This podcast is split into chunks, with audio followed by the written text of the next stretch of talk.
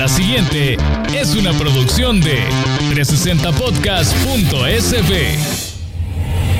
Porque nuestra historia por el capitán general Gerardo Barrios. Descubrimiento y conquista de El Salvador. No es precisamente como nos la enseñaron. La evolución que sufrió el náhuatl. El 1200 antes de Cristo. A continuación, Historia Azul, la historia de El Salvador.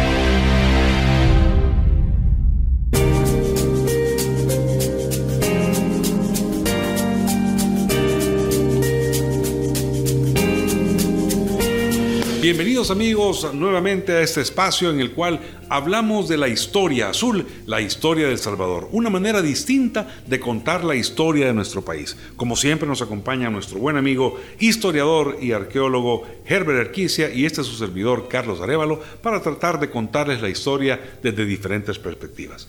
Tal como lo prometimos la semana pasada, el día de ahora vamos a hablar de la fundación de la Vía de San Salvador, Cushcatán. Exacto. Bueno, buenísimo. Gracias, Carlos, y un saludo a los, las personas que nos escuchan, como siempre, con cada, en cada episodio. Este día, pues traemos la fundación de la Vía de San Salvador de Cuscatlán. Nos habíamos quedado como en, capítulo en, el, en, el, episodio 7 que hablaba de la conquista de Cuscatlán o Cuscatlán. Y es que resulta que es, es un, eh, digamos, eh, tiene un hilo conductor, obviamente, ¿verdad? Nos quedamos en cuando Pedro de Alvarado llega a Cuscatlán en 1524 y pues conquista Cuscatlán de alguna manera. ¿Y, luego fue? ¿Cómo fue? Eh, llegó, se conoció la tierra, me quedé en que había empezado a ver tuvo un par de batallas y se regresó a Guatemala porque le estaba saliendo de boca a la gente allá. Luego se regresa a Guatemala, ¿verdad? Porque tiene que hacer cosas allá en, Guatemala y tiene que ir a, fundar también, ¿verdad? Santiago de Guatemala. Eh, o sea que sí se ha mantenido ocupado, don Pedro. Eh, bueno, se, se, mantiene, ocupado, ¿verdad? Y luego en 1525 manda eh, a, su hermano, ¿verdad?, a fundar la Vía de San Salvador. Esto es algo muy importante porque la Vía de San Salvador siempre se ha creído que se ubicaba en el espacio donde hoy en día está antiguo Cuscatlán, donde era la, el, señorío de Cuscatlán, ¿verdad? ¿Por qué se, creía esto? Bueno, porque eh, siempre se fundaba en los lugares donde habían, donde estaban, eh, digamos, los pueblos de indígenas. O sea, por ejemplo, la, eh, la Ciudad de México, ¿verdad? En, en Tenochtitlán, en Guatemala sucede lo mismo, en Isimché, ¿verdad? Santiago de Guatemala. Antiguo Guatemala ahora. No, lo que pasa es que luego tiene otras, eh, eh, se va moviendo, o sea, lo va moviendo por diferentes causas, ¿verdad? Estuvo en Almolonga en el 1527, eh, esa, esa antigua Guatemala, y luego en el valle de que hoy se conoce donde está Guatemala. ¿verdad? Entonces hay un cambio de varias fundaciones. En el caso de, de la Vía San Salvador ocurre lo mismo, o sea, en 1525 se dice, necesitamos tener una vía en Cuscatlán, ¿verdad? De hecho se llama la Vía de San Salvador de Cuscatlán. Esa vía de San Salvador de Cuscatlán, eh, arqueológicamente nunca eh, se ha dado con los, con los restos, ¿verdad? Sin embargo, conocemos muy bien la Vía de San Salvador de Cuscatlán de 1528, la que se funda el primero de abril de 1528. Y eso lo sabemos muy bien se funda por la documentación. Fíjate que se encuentra en el valle que se denomina el Valle de la Bermuda. Claro, ¿verdad? Suchitoto, afuera de Suchitoto. Exactamente, sin 8 Entre kilómetros. Suchitoto y San José Guayabal. Para exactamente, son 8 kilómetros al sur de, de, Suchitoto, en donde está el Valle de la Bermuda. Ahí se funda la antigua vía de San Salvador. Pero no es la misma que funda el hermano de Pedro de Alvarado cuatro años antes. Eso es una de las preguntas que durante todo el siglo XX se llevó a cabo, ¿verdad? Sin embargo, eh, los, eh, digamos, las últimas investigaciones arqueológicas, históricas, y digamos que en, una especie de consenso entre los arqueólogos que han excavado allí, que, que por cierto también tu servidor está en eso, hemos... Eh, digamos, manejamos el consenso que la primera y la segunda vía de San Salvador, tanto la de 1525 como, como la de 1528, son en el mismo lugar. ¿En Allí, en, la, en el Valle de la Bermuda. Pero, a ver, ¿quién es, o sea, cuál, es, ¿cuál es el tenor de la primera fundación? Hablamos en el episodio anterior de que hubiera sido interesante o sería interesante hacer una, una, una, una miniserie de, de los valores políticos y de las intrigas que se manejaron en el despacho de los principales conquistadores. ¿Quiénes fueron los sponsors debajo de los reyes? ¿Quiénes eran los financistas? ¿Qué esperaban obtener? Esa parte sería interesante.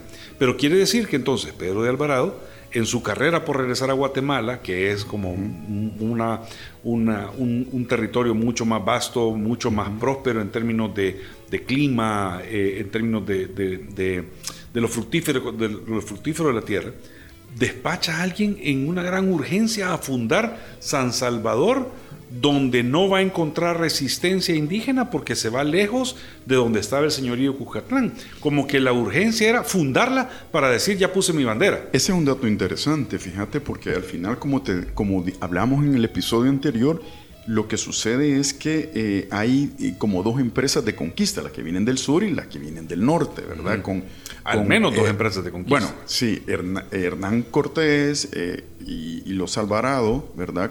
Y la gente que viene del sur con Pedrarias de Ávila, etcétera, etcétera. Lo interesante en este caso es que urge eh, tener una vía, o por lo menos nominal, ¿verdad? O sea, Es que no- esa impresión no- me da, que sí, no, o que sea, no tenían ni no es- siquiera el, deseo de ser formal, ni o sea, no es una, es una cuestión nominal como decir, bueno, vayan a, a- pongan la bandera, muchachos. pongan exactamente la bandera y digan, eh, hagan el, el trazo o por lo menos pongan unas tiendas de campaña, qué sé yo, ¿verdad? Y digan, bueno, hemos fundado la vía de San Salvador de Cuscatlán para que no vengan los del sur, porque ya estaban los del sur también queriendo llegar a ese punto más allá del río Lempa, ¿verdad? Como para fundar. Entonces, en ese sentido, como el territorio de Cuscatlán se encontraba en guerra de conquista, o sea, la guerra, o sea, no es que viene Pedro de Alvarado en 1524, hace la denominada conquista de Cuscatlán y se termina la guerra, o sea, la conquista se Sí. terminó probablemente mucho más allá de 1535, 40, más o menos por ahí, que porque se hay, terminaron de apaciguar los territorios. Sí, porque hay una serie de conflictos que se dan con los indígenas tanto de Cuscatlán como del otro lado, o sea, tanto como con pipiles como con lencas, que eso es algo también que, que muy poco conocemos, ¿verdad? O sea, los, todos estos conflictos que, que tuvo también Pedro de Alvarado y, y- y su gente, ¿verdad? Con la gente de- del, del oriente salvadoreño. Pero en, en este sentido lo que hacen es fundar una vía, ¿verdad? Digamos nominal, y en 1528, cuando más o menos tenían un control del, del territorio, más o menos digo, fundan una vía en un espacio que, eh, y esto bueno, desde la arqueología, en un espacio que sabemos que es eh, un, eh, digamos, una vía defensiva, ¿verdad? Primero es una vía que tiene un muro perimetral, ¿verdad? Que es defensivo, es una vía que solamente tiene acceso por un lado, porque está rodeada por un, por un río, por un barranco, por el río El Molino, y que es una vía que es como una especie de brazo, que solo puedes acceder por un solo lugar. En esta vía sí ya se, eh, ¿cómo se llama? Se trazó la plaza, se trazaron las calles, se trazó el, eh, digamos, eh, las casas de habitación de los españoles, la iglesia, eh, se trazan los puestos. Pero estamos de- hablando todavía de Ciudad Vieja. Estamos hablando de Ciudad Vieja, del 1528, ¿verdad? Suchitoto. Suchitoto, sí. Entonces ahí ya se traza eh, esta ciudad, esta vía, perdón, porque nunca fue ciudad, porque tenía la categoría de vía. Y en esa vía eh, es sumamente interesante porque tiene, bueno, más de, de 25 años de, de estarse estudiando, ¿verdad? Esta vía, desde la arqueología, desde la historia, porque hay toda una serie de documentación de ello, y ahí están eh, las garitas de entrada, eh, los puestos de vigilancia, eh, como te decía, la plaza, los comercios, las herrerías, la- las casas también donde moraban, eh, donde habitaban los mexicanos. ¿Te acordás que hablamos Sí, por ahí en un episodio de los va- mexicanos? varios, varias localidades llamadas mexicanos. Y ahí había localidades de mexicanos que son estos grupos de, de, Indígenas. de indígenas que apoyaron la, La conquista. la conquista. Entonces, en este sentido, tenemos una vía más o menos estable, porque esa vía que es más o menos estable eh, pasa en guerra, ¿verdad? De hecho, hay una invasión de, de alguien que se llama Martín de Estete, que es enviado por la gente de Pedraria Dávila para que vaya a conquistar la vía de, de San Salvador, ¿verdad? O sea, era, era una revolución dentro de otra revolución. O sea, era pleito también entre españoles, ¿verdad? O sea, era por pleito por el territorio, ¿verdad? Y ese pleito acá. Además, hubo varios levantamientos indígenas en el, en el digamos, en el contorno de Cuscatlán que tenían que ver con, con que eh, querían atacar la vía de San Salvador. Entonces, estamos hablando de una vía defensiva en la cual el territorio de San Salvador o, de esa vía de San Salvador no se había pacificado. Hay, hay, un, hay una... Hay que poner en contexto que no había laguna en ese entonces, ¿verdad? Es decir, era valle y llano y, fácilmente había intercambio en el territorio. ¿En laguna dónde, perdón? En, en Suchitoto. No, no, no, no, por supuesto. eso es de los años 70 del siglo XX. Sí, sí, sí, para, para ubicar a la gente, sí. Entonces, en ese sentido, el acceso que se tenía de la vía era a través como que nosotros vengamos de, de Ilopango, Soyapango, San Martín, como, San Martín, todo esto para venir a, digamos, a donde estaba Cuscatlán, ¿verdad? Pero eh, se quedan alejados los españoles porque saben que no pudieron conquistar todavía. Entonces hay una serie de escaramuzas de, guerra, digamos, de, pipiles que llegan a atacar a, Ciudad Vieja y esto. Y la gente de Ciudad Vieja, los españoles, van a atacar algunos lugares. Hay uno muy, eh, muy famoso, muy documentado desde la historia y desde la arqueología, el cual se llama el Peñón de Sinacantan. Mm. Esto queda hoy en día en Tamanique y mm. es un peñón de esos cuando uno va ahí por por la carretera eh, litoral, ¿verdad? Puede ver todos estos peñones, así que son estos riscos. Y allí es donde eh, viene el ejército español con los indígenas mexicanos, auxiliares mexicanos, y se tratan de tomar a, ¿cómo se llama?, a este peñón, porque la gente de allí es que los había llegado a, atacar, ¿verdad?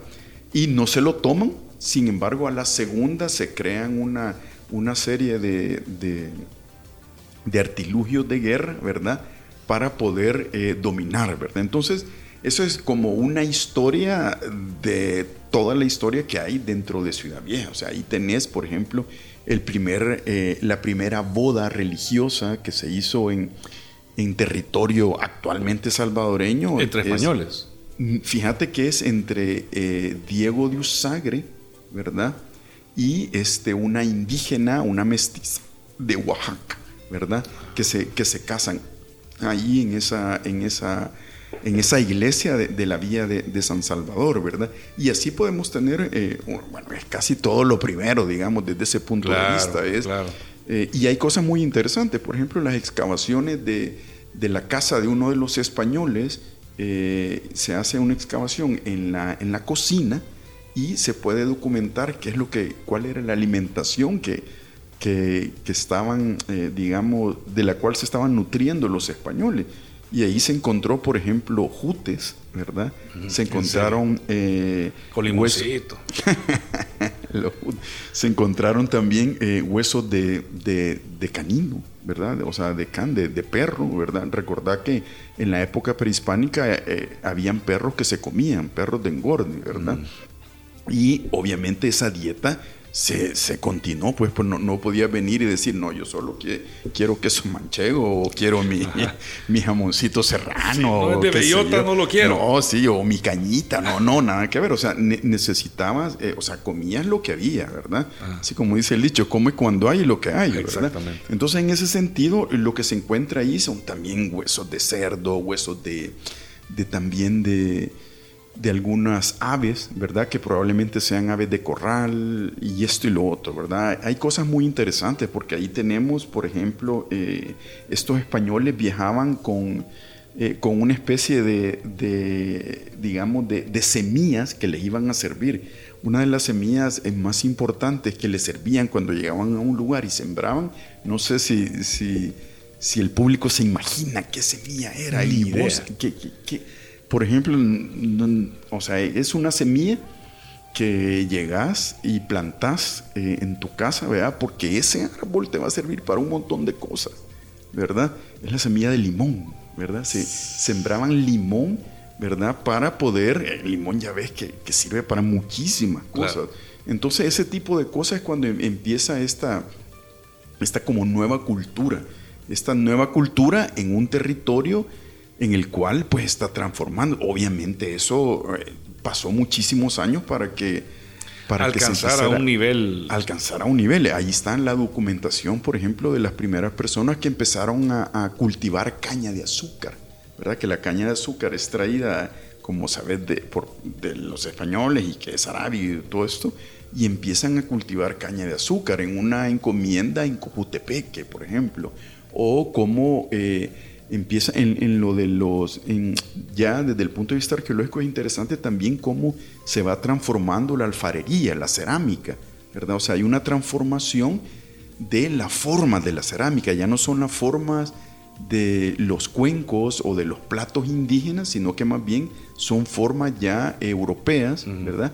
Pero con el material indígena. Claro, lo, que había a la mano. Exacto. Y también se empiezan a, las primeras herrerías, o sea, ya a forjar hierro, hay espadas y esto y lo otro que se están haciendo, entonces es como lo primero que se, que se va dando, ¿verdad? Esta vía pues dura eh, solamente 17 años en ese espacio porque como te digo, era una vía de avanzada, era una vía de, digamos, eh, militar en, cierta manera, una vía defensiva, pero cuando ya empieza a pacificarse el territorio de, ese Cuscatlán, es que deciden los españoles irse al valle que conocemos, el valle de las hamacas o al valle de... y se funda en 1545. En el 45, 1545 es la tercera fundación de San Salvador cuando ya se ubican en este valle de Quetzalcoatitán, ¿verdad? El valle de Quetzaltepeque, ¿verdad?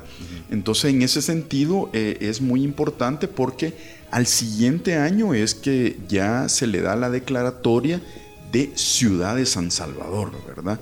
Ya cuando está en el valle que hoy conocemos, o sea, donde, por cierto, tuvimos una visita, ¿verdad? Con los colegas. Entonces, ahí, en, justamente en la Plaza Libertad, Ahí es donde, en ese espacio es donde es como el punto cero, en donde se funda eh, esa ciudad o esa tercera vía y luego Ciudad de San Salvador. Excelente. La verdad que eh, es importante conocer todo esto, Herbert, porque eh, uno muchas veces pasa cerca de los lugares y no tiene la más mínima idea de, cuál es la relevancia histórica y de, y de, qué, qué, qué, papel jugó en el inicio de nuestra cultura, de, de nuestro país. Estamos hablando de que en ese momento, ahí mismo, en ese kilómetro cero original, eh, eh, se, se, funda todo lo que comenzó y ahora conocemos como El Salvador. Sí, El Salvador. Es, o sea, como esa línea, ¿verdad? Esa línea eh, del tiempo.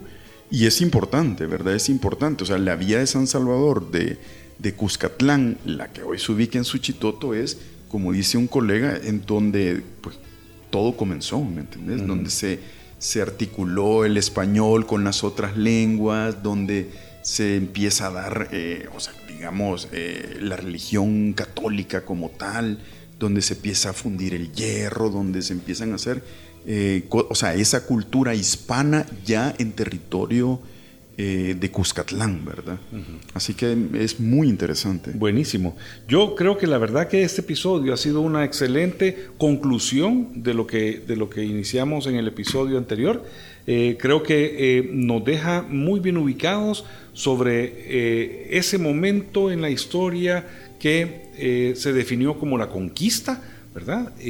tal vez sería como interesante, estimado Herbert, entender un poco más quiénes eran los participantes, quiénes eran eh, esos indígenas que habitaban el territorio, ¿verdad? Porque obviamente eh, eh, había mucha tela que cortar en relación a las diferentes etnias, ¿verdad? Y nuevamente la pregunta de qué pasa con los indígenas que venían auxiliando. el viaje de regreso a México no era ninguna ganga en ese entonces. Ellos se quedan como, como parte del poder. Claro, entonces debe haber una Y eso es algo que nadie nunca dice, porque nadie, mucha mente- muchos lo saben, Sí. ¿verdad? Vienen conquistadores indígenas eh, acompañando a los conquistadores españoles Sí. y se quedan indígenas y españoles Sí. y de una u otra forma conviven.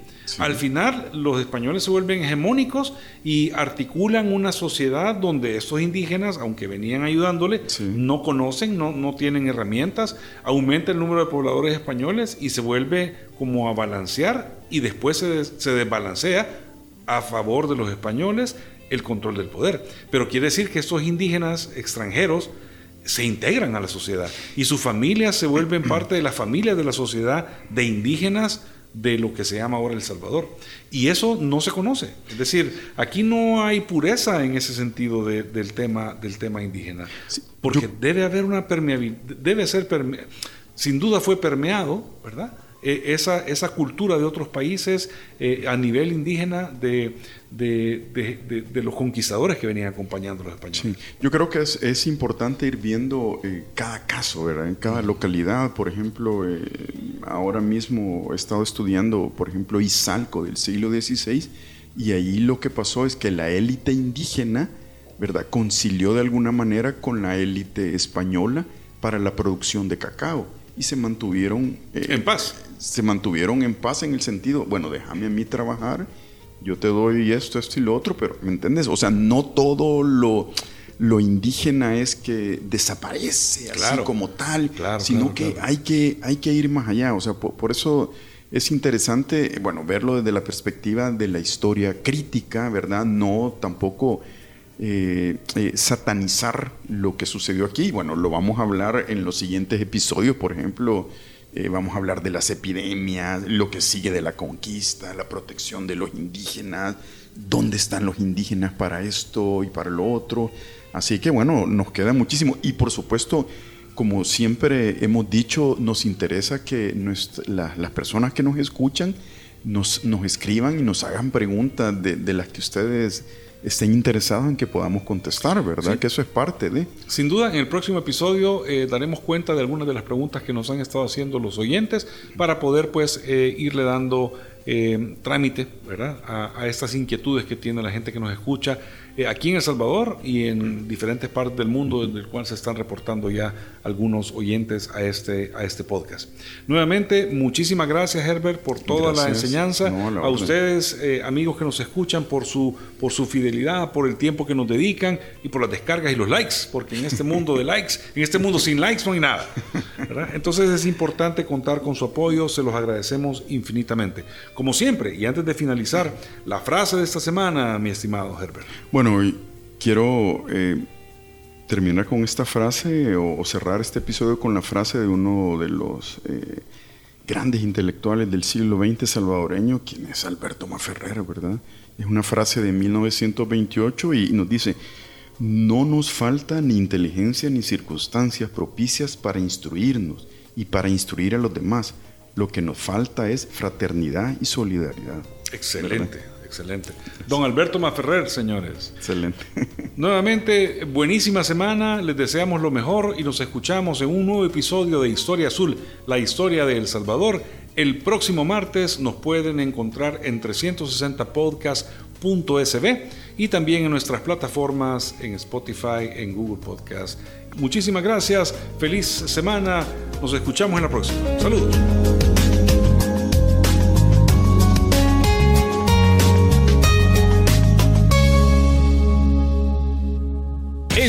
Fue una producción de 360podcast.sb.